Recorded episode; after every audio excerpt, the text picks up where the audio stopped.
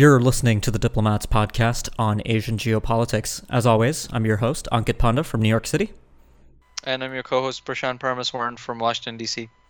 How are you, Prashant? Good to be back. Good. How are you doing?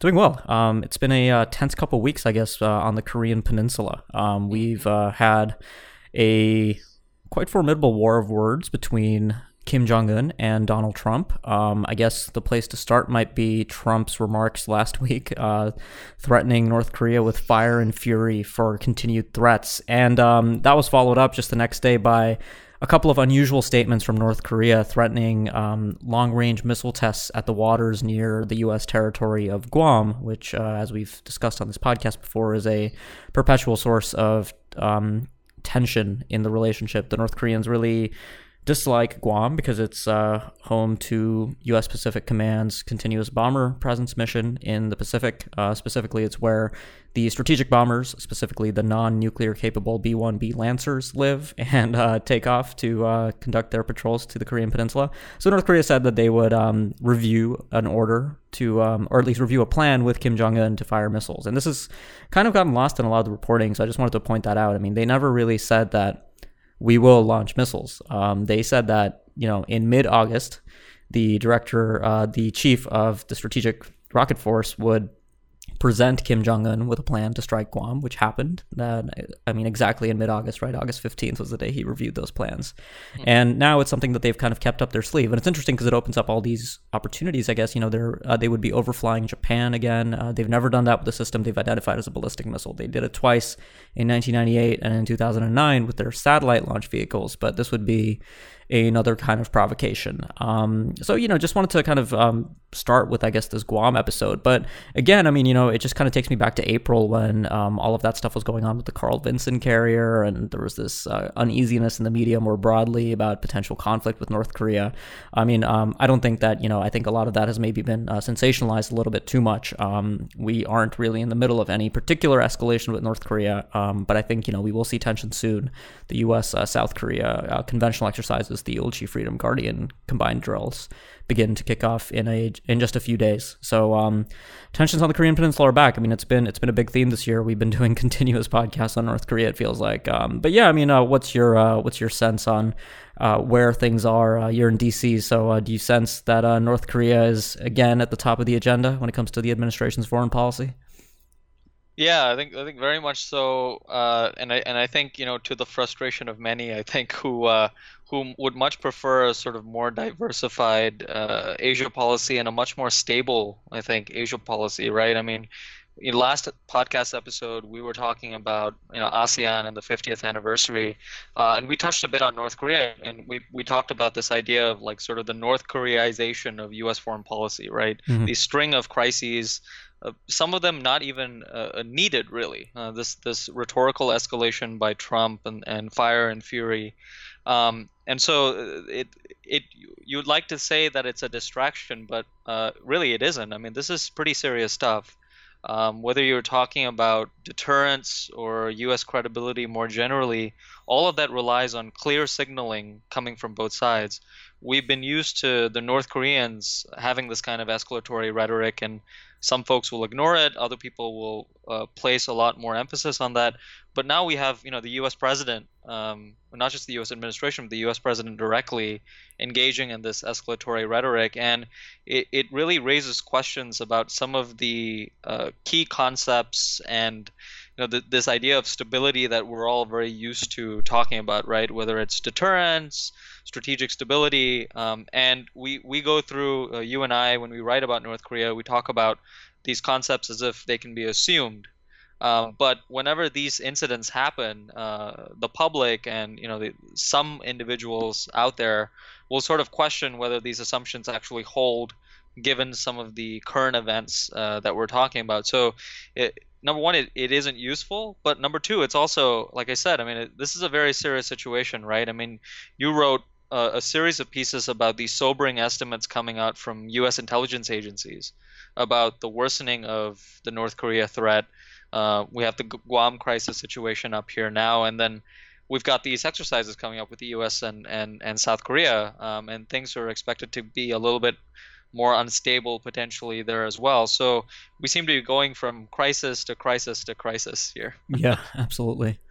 Um, I can talk a bit about those uh, Intel assessments. Actually, I think it'd be useful to put that on the Yeah. podcast. I mean, Absolutely. I mean, look, I mean, um, they showed us the ICBM in, on July 4th, and they showed it to us again on July 28th. They flew it to um, what they say is the full range. Uh, they did that by lofting it to a crazy high altitude of 3,700 kilometers. Um, and the reports that I've been uh, putting out recently, um, based on conversations with um, various officials in the U.S. government with access to the latest intelligence assessments, p- don't paint um a particularly rosy picture, right? I mean, the U.S. intelligence community is in consensus. All, all agencies agree that North Korea is likely capable of satisfactorily mating a compact nuclear warhead onto a ballistic missile, um, specifically its ICBM, but also probably its uh, medium range systems and potentially its shorter range systems. So that's a, uh serious and grave milestone that they've reached. Um, the re entry vehicle question was something that a lot of people um, continue to point to as kind of, well, they're not there yet, or well, they're not going to get there for a few years. And I think that's completely the wrong bet to be making at this point. And uh, to that point, uh, the Central Intelligence Agency, the CIA, has um, put out an assessment just last week saying that um, their reentry vehicle technology, based on the two ICBM tests so far, um, it wouldn't make sense to bet against them um, if they decided to fly these missiles to full range. And there's a variety of kind of physical factors for why a highly lofted ICBM test probably isn't the best place to look for data about the actual performance of their reentry vehicle. You know, there was this video that came out, uh, NHK. Uh, ran video from a security camera in uh, Hokkaido in Japan showing what appeared to be the reentry vehicle of the um, July 28th ICBM launch, and it looked like it was breaking down in flight. And people kind of took that to mean that, oh, well, their IC- uh, their reentry vehicles aren't there yet. Um, I don't think that's the right bet to be making. Um, and then finally, there's uh, you know this other assessment, and this one's maybe the one that I'm a little um, cautious about because I think it's um, maybe a little early, and also I'm unclear about just you know how how this was put together. But the, um, the Defense Intelligence Agency, the DIA, and the National Geospatial Intelligence Agency both uh, put out this assessment on North Korea's fissile material, which suggests that they have enough material for 60 nuclear weapons today, uh, which is a huge number. Uh, 60 was kind of unheard of before this year. Um, and I think it's an uncertain number, to be honest. Um, but that same assessment also said that they're accruing material at a rate of 12 a year. Um, so, you know, if that keeps up, I mean, North Korea could have a larger um, nuclear weapon stockpile than either Pakistan or India um, in just a matter of a few years. So, overall, I mean, this is a grave situation. Um, all of this, um, all of these assessments coming out, I think the bottom line is that I think, um, you know, a preemptive war against North Korea is just unacceptably risky today. Um, especially, I mean, we don't know how many missiles they have, where these missiles are.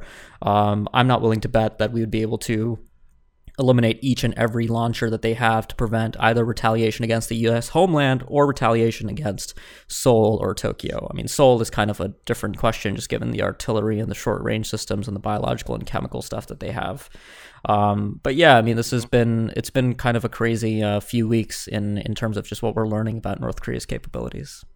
Yeah, and I think the, the with respect to the intelligence estimates too. I mean, as as you correctly pointed out, they paint a universally sobering picture um, about where North Korea is headed, but also um, the fact that you know there are some folks who keep uh, underestimating North Korea's capabilities, primarily because you know it's it's thought of as an economically backward country. Some people consider the leadership to be irrational, despite the fact that we have a lot of evidence to the contrary. If anything, these estimates show that uh, the North Korean threat deserves to be taken seriously and dealt with um, on a serious level.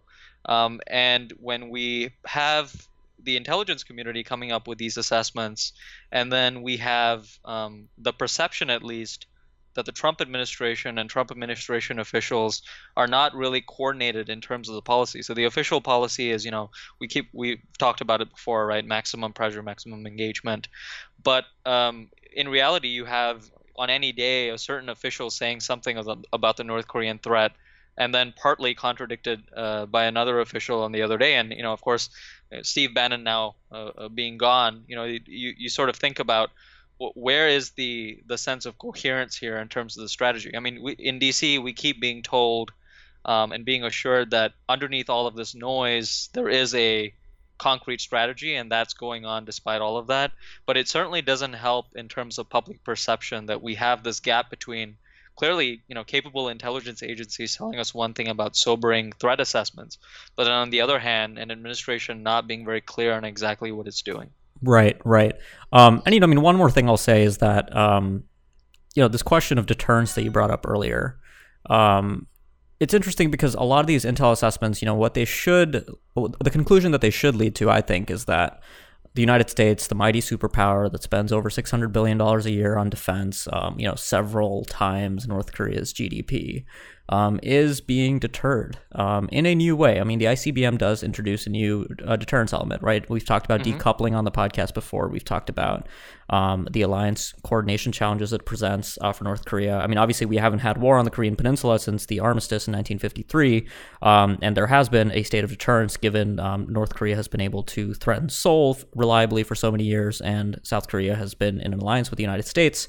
Uh, but the introduction of the ICBM, I think, introduces this um, cognitively difficult concept for um, many American officials to accept. I mean, I think this interview that uh, H.R. McMaster, the national security advisor, did recently, where he said that credible um, classical deterrence theory didn't apply to North Korea, was an interesting indication. I mean, you know, McMaster mm-hmm. is a scholar of Vietnam, and you know, he's he is clearly co- aware of the consequences that the United States one fa- once faced for going to war against an opponent that appeared to be backwards and was vastly misjudged. I mean, obviously, I'm not drawing an analogy here between, um, you know, northern Vietnam and North Korea, but the but the idea is the same. I mean, this idea that a country with a GDP equivalent to what the United States is about to spend on two of its Ford class aircraft carriers being able to successfully deter um, the mighty United States, it's it, it, it's a difficult thing to contend with. It kind of goes against um, a lot of um, just what the United States and its strategic thinkers and planners um, believe about American power.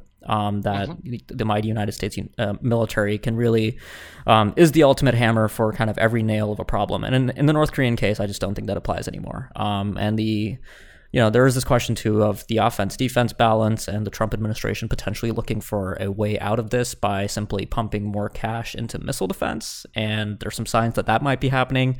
CIA Director Mike Pompeo gave an interview recently where he um, revised Trump's old red line. You remember that red line that he tweeted mm-hmm. in January where he was like, yeah. uh, an ICBM won't happen? So obviously that did happen in July 4th, but Pompeo recast that a bit. He said that um, we won't allow North Korea to put the U.S. homeland at risk. And I think that's an important modification because it doesn't preclude them keeping this capacity in some way. Um, it doesn't mean that we're mm-hmm. going to go out and start taking out North Korean missile manufacturing plants, um, nothing like that. It just means that uh, you know America just needs a sufficient level of security, and one way to do that is maybe to pump missile defense with a ton of money and say, you know, just call it a day. Say that we're confident in ground-based mid-course defense against ICBMs, and we're not going to go any further.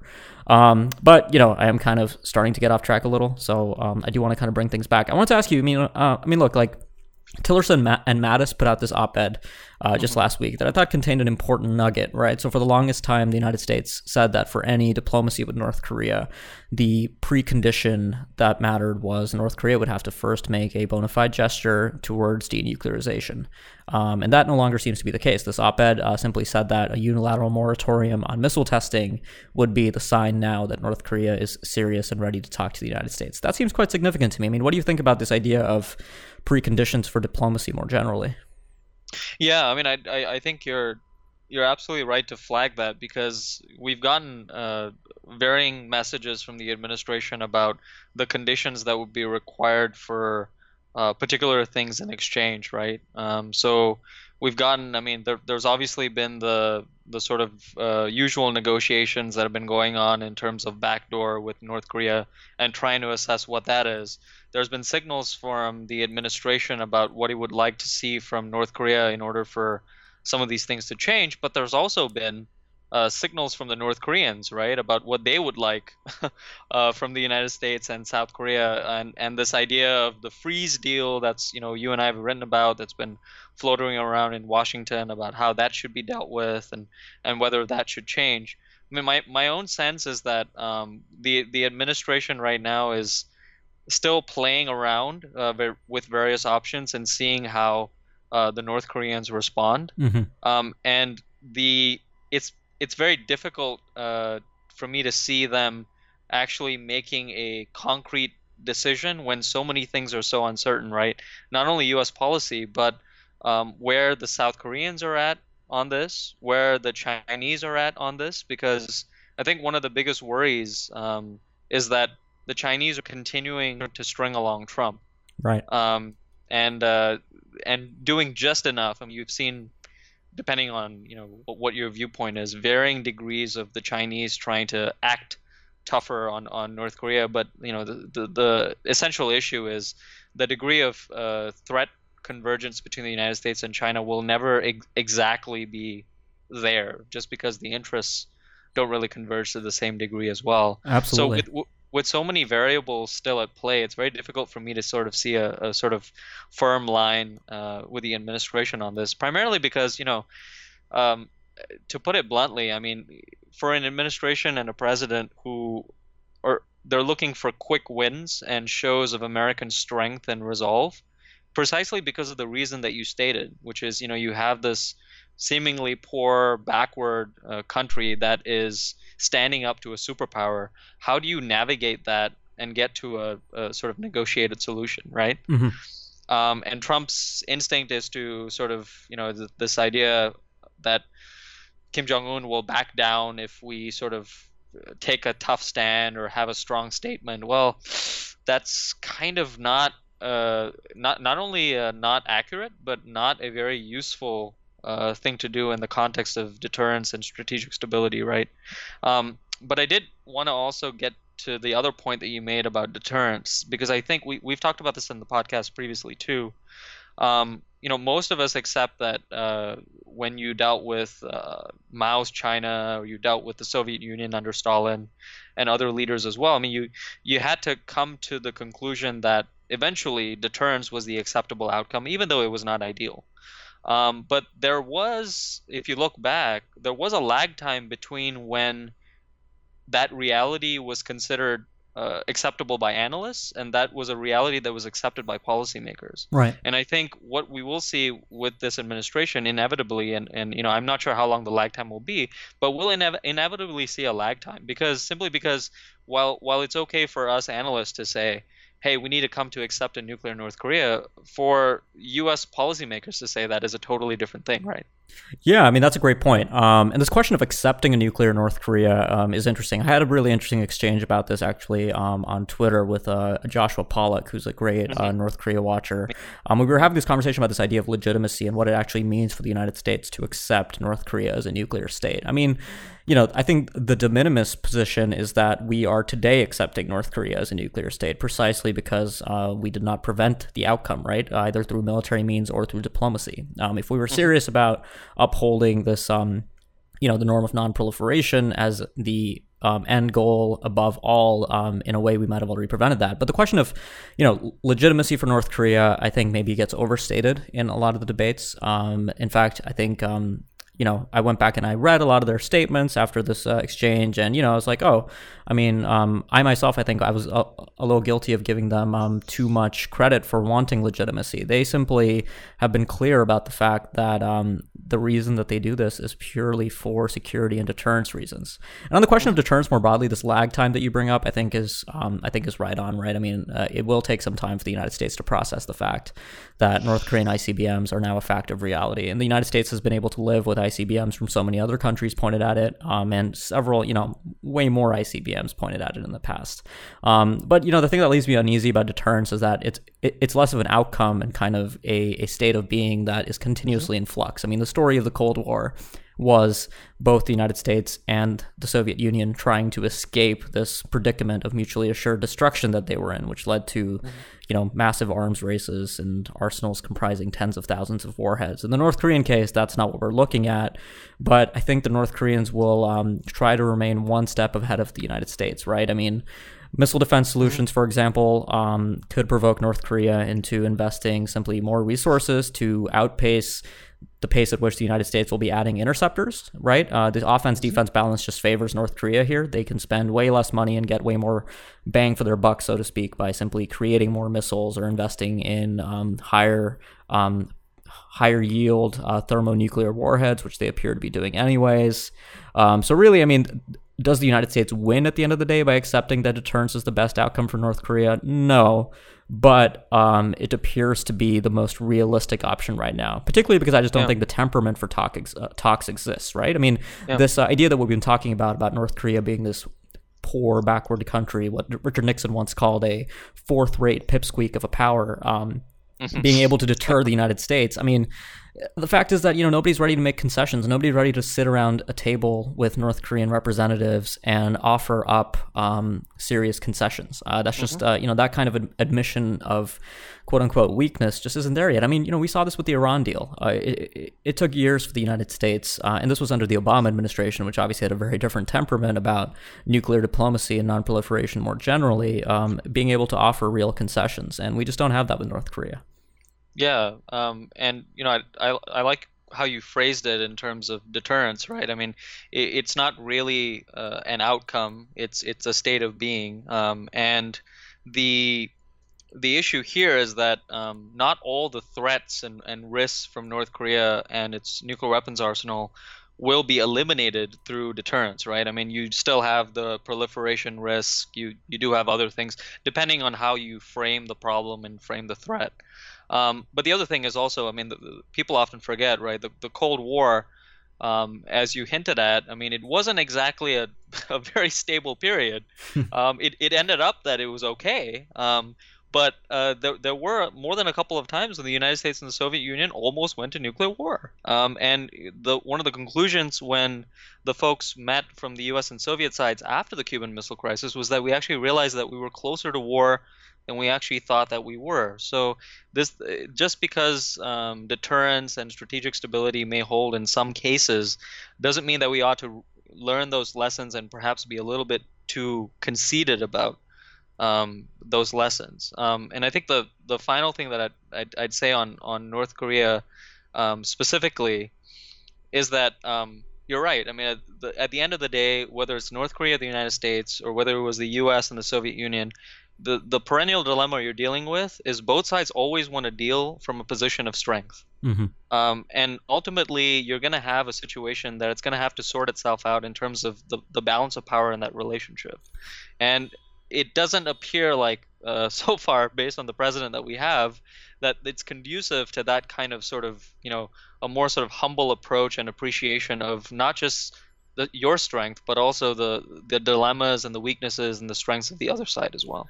Yeah, absolutely. Um, Yeah. And you know, I think the most um, practical suggestion that I think uh, should be discussed more in the meantime is just setting up, uh, you know, some sort of military to military communication mechanism with North Korea. Um, it used to exist. Um, U.S. and North Korean representatives used to meet at the DMZ at Panmunjom.